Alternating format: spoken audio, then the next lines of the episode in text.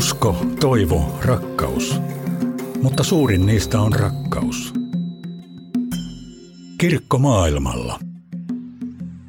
Tervetuloa Kirkkomaailmalla ohjelman pariin. Minä olen Anna Peltonen ja tänään haastateltavana on lähetystyön konkari Jaakko Mäkelä, joka on ollut käynnistämässä Suomen lähetysseuran työtä Taimaassa vuodesta 1979 alkaen. Kuullaan alkuun, mikä sai nuoren Mäkelän kiinnostumaan lähetystyöstä. Mä olin seurakuntanuorissa Merikarvialla lukioaikana ja sitten tota, opiskelemaan lähdin, lähdin teologiaa. Ja siinä opiskelun aikana sitten tuli yhtenä vaihtoehtona se, että lähetystyöhön lähteminen kiinnostaisi.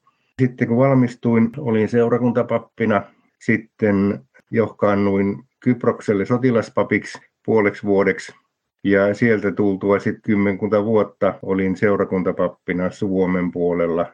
Ja tämä ajatus siitä, että voisi joskus lähteä, eli koko ajan.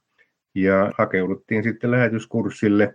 Vähän ennen kuin kurssi alkoi, meiltä kysyttiin, että, että miltä Haimaa tuntuisi. Ja me käytiin sitten lähetyskurssi loppuun, mentiin Englantiin, oltiin kielikoulussa siellä ja sitten että syyskesällä 79 lähdettiin sitten Taimaata kohden. Oli semmoinen olo, että lopultakin, koska monta vuotta oli ollut se ajatus, että jospa lähdettäisiin, mutta ja sitten kun se lopulta toteutui, niin se oli semmoinen tietynlainen helpotus, että nyt, nyt se on sitten totta. Taimaahan oli edeltävinä vuosina ehtinyt saapua muutama työntekijä Suomen ja Norjan lähetysseurasta. Norjalaiset saapuivat suoraan edeltävältä työalueeltaan Hongkongista siellä oltiin ihan työn alkuvaiheessa. Meille tuli sitten tehtäväksi aloittaa uutta seurakuntaa vähän semmoisella uudenlaisella otteella. Nämä kaksi ensimmäistä paikkaa, minkä Hongkongista tulleet oli aloittanut, niin ne oli aika tavalla niin kuin sen kokemuksen pohjalta, mitä Hongkongissa oli toiminut. Se oli nuorisokeskus ja lastentarha. Mutta se ei oikein lähtenyt liikkeelle sillä, sillä, sillä metodilla.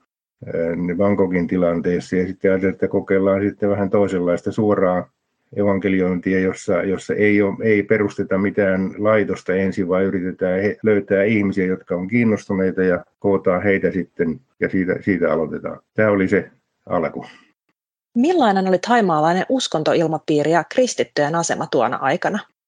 Vanha, vanha perinne on ollut se, että Taimaassa on ollut uskonnonvapaus. Ja, ja kristityt on voinut toimia hyvinkin, hyvin vapaasti.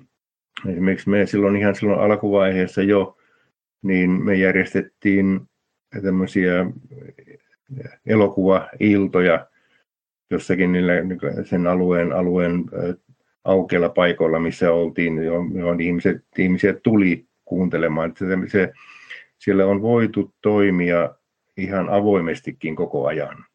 Voisi sanoa, että kun, kunhan hyviä tapoja ja lakeja noudatetaan, niin kristityllä on täysi, täysi toiminnanvapaus.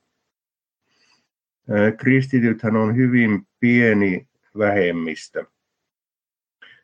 Se oli silloin, kun me aloiteltiin siellä, niin silloin sanottiin, että kristittyjä oli noin puoli prosenttia. Nyt vuoden 15 väestölaskennan mukaan niin kristittyjä olisi jo 1,1 prosenttia, eli kristittyjen määrä on, on kasvanut sekä, sekä tämä numerollinen määrä että sitten myöskin ö, osuus ö, väestöstä. Mutta edelleenhän se on erittäin pieni, pieni vähemmistö, jakaantunut hyvin moniin, moniin ryhmiin. Et se, mikä siinä oli, oli se hämmentävää, oli ensimmäisenä vuosina, oli se, että me tultiin, tultiin tämmöistä kansankirkosta, ja siellä luterilaisia ei, eipä, eipä juuri tunnettu. Ja siellä on, oli tota hyvin vahva tämä ja on edelleen erilaiset karismaattis tyyppiset seurakunnat. Ne on, ne on ne, mitkä on ehkä eniten, eniten kasvanut. Kirkko maailmalla. Sinä Jaakko Mäkelä olet ollut todistamassa Taimaan evankelis-luterilaisen kirkon olemassaoloa sen aivan alkuhetkistä lähtien. Tämä on ehkä iso kysymys, mutta kysyn sen silti. Miten uusi kirkko syntyy? Mitä se oikein edellyttää, että voidaan perustaa uusi kirkko? Ehkä, ehkä ensimmäinen, mitä joudutaan miettimään, on se, että onko mahdollisuuksia tähän, onko, onko voimavaroja jotta näin, näin voitaisiin toimia. Kun tämä Taimaan luterilainen lähetys, joka on sitä lähetysjärjestöjen yhteistyöelin, kun se ensimmäisen kerran allekirjoitettiin, niin siinä jo todettiin, että, että tämän työn tarkoituksena on, on tätä evankeliumin välittäminen Taimaassa asuville palvelun ja, ja julistuksen avulla, perustaa uusia seurakuntia, ja nämä seurakunnat tulee sitten yhdistymään Taimaan luterilaisena kirkkona. Siinä vaiheessa ei ollut yhtä ainoata jäsentä näissä seurakunnissa, kun tämä sopimus tehtiin.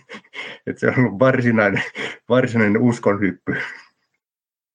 Sitten onko mahdollisuus yleensä toimia niin, että, tämän, että, että voidaan, voidaan ihan järjestäytyä kirkkona, just, just nämä, kaikki nämä yhteiskunnalle olot, lainsäädännöt, kaikki, kaikki nämä, että antaako ne mahdollisuuden siihen.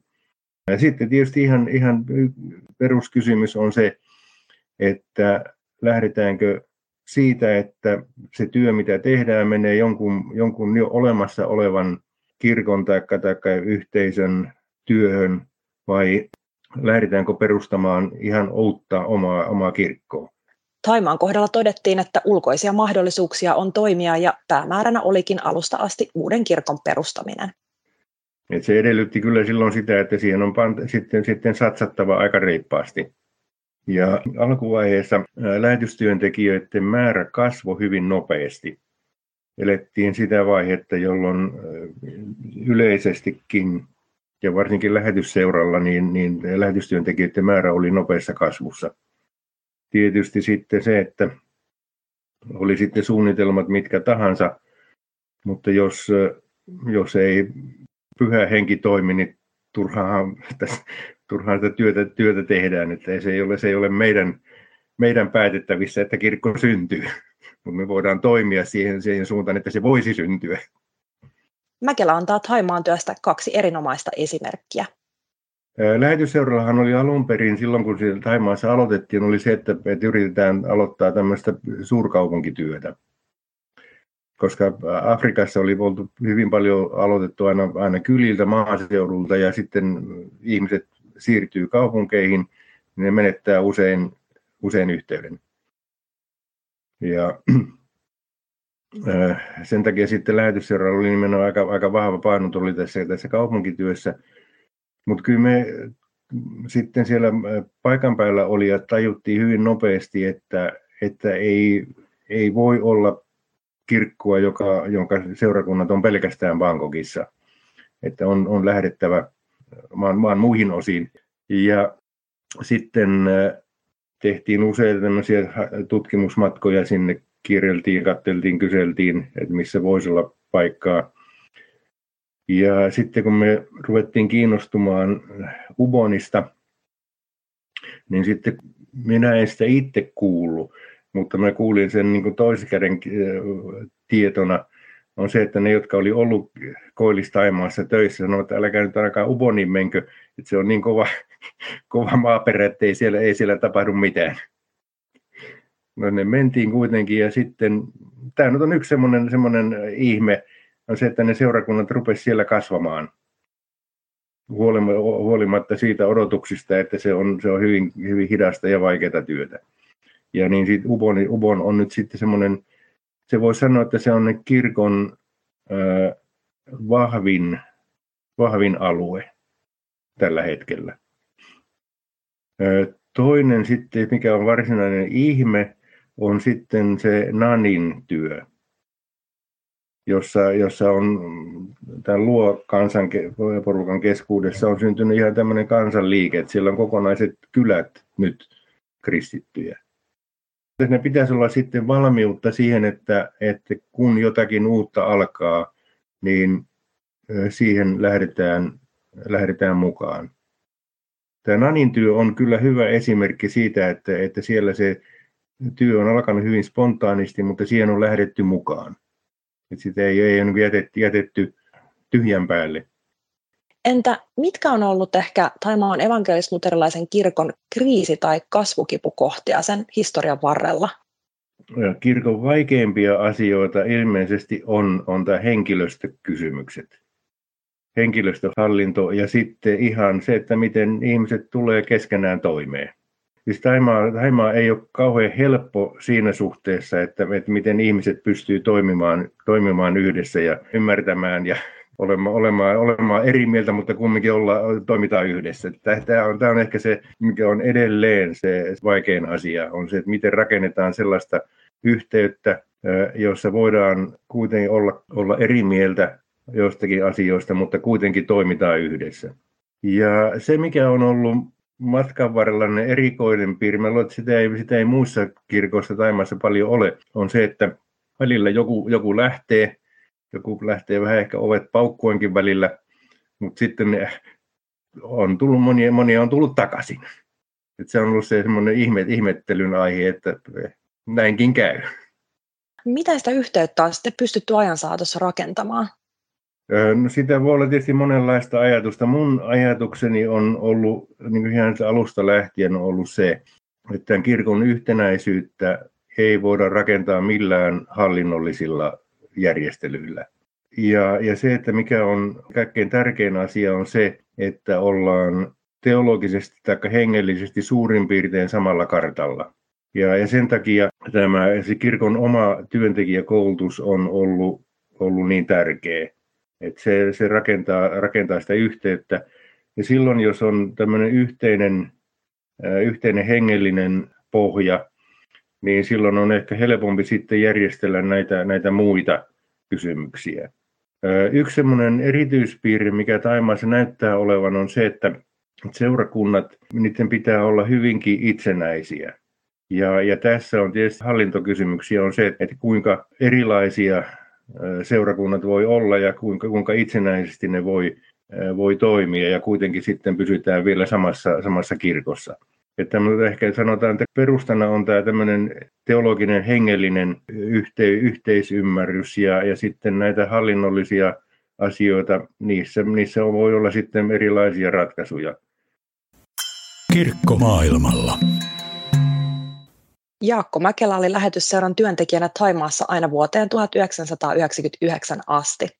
Sen jälkeenkin yhteys Taimaan evankelisluterilaiseen kirkkoon on pysynyt vahvana ja Jaakko on esimerkiksi tehnyt koulutusmatkoja paikalliselle teologiselle seminaarille. Kirkon lähetystyön keskukselta eläköidyttyään kaksi viikkoa myöhemmin Jaakko oli jo Taimaassa. Silloinen, silloinen seminaarin rehtori oli Suomessa kokouksessa ja kuuli, että mä olen jäämässä eläkkeelle. Hän rupesi sanomaan, että, että nyt kun olet vapaa, vapaa herra, niin tuupa, tuupa takaisin. Sen, sen jälkeen mä olen sitten siellä, siellä käynyt ei ihan joka vuosi, mutta melkein joka vuosi. Viime vuosien haasteina Mäkelä nostaa esimerkiksi korona-ajan kokoontumisrajoituksista seuranneen kirkon jäsenmäärän laskun. Entä tästä eteenpäin? Millaisena Mäkelä näkee Taimaan evankelis-luterilaisen kirkon tulevaisuuden? No sanon, ehkä, ehkä mä nyt painottaisin sitä, että, että, että me ollaan tietyllä tavalla eletty, eletty ihmettä läpi. Et hyvin harvoin pääsee elämään ihan, ihan siitä kirkon ihan alusta siihen saakka, että, että kirkko on olemassa, sillä on omat, oma, oma piispa ja omat papit ja, ja seurakunnat. Seurakunnissa on näitä vastuunkantajia, on, on kasvamassa, niitä, niitä koulutetaan.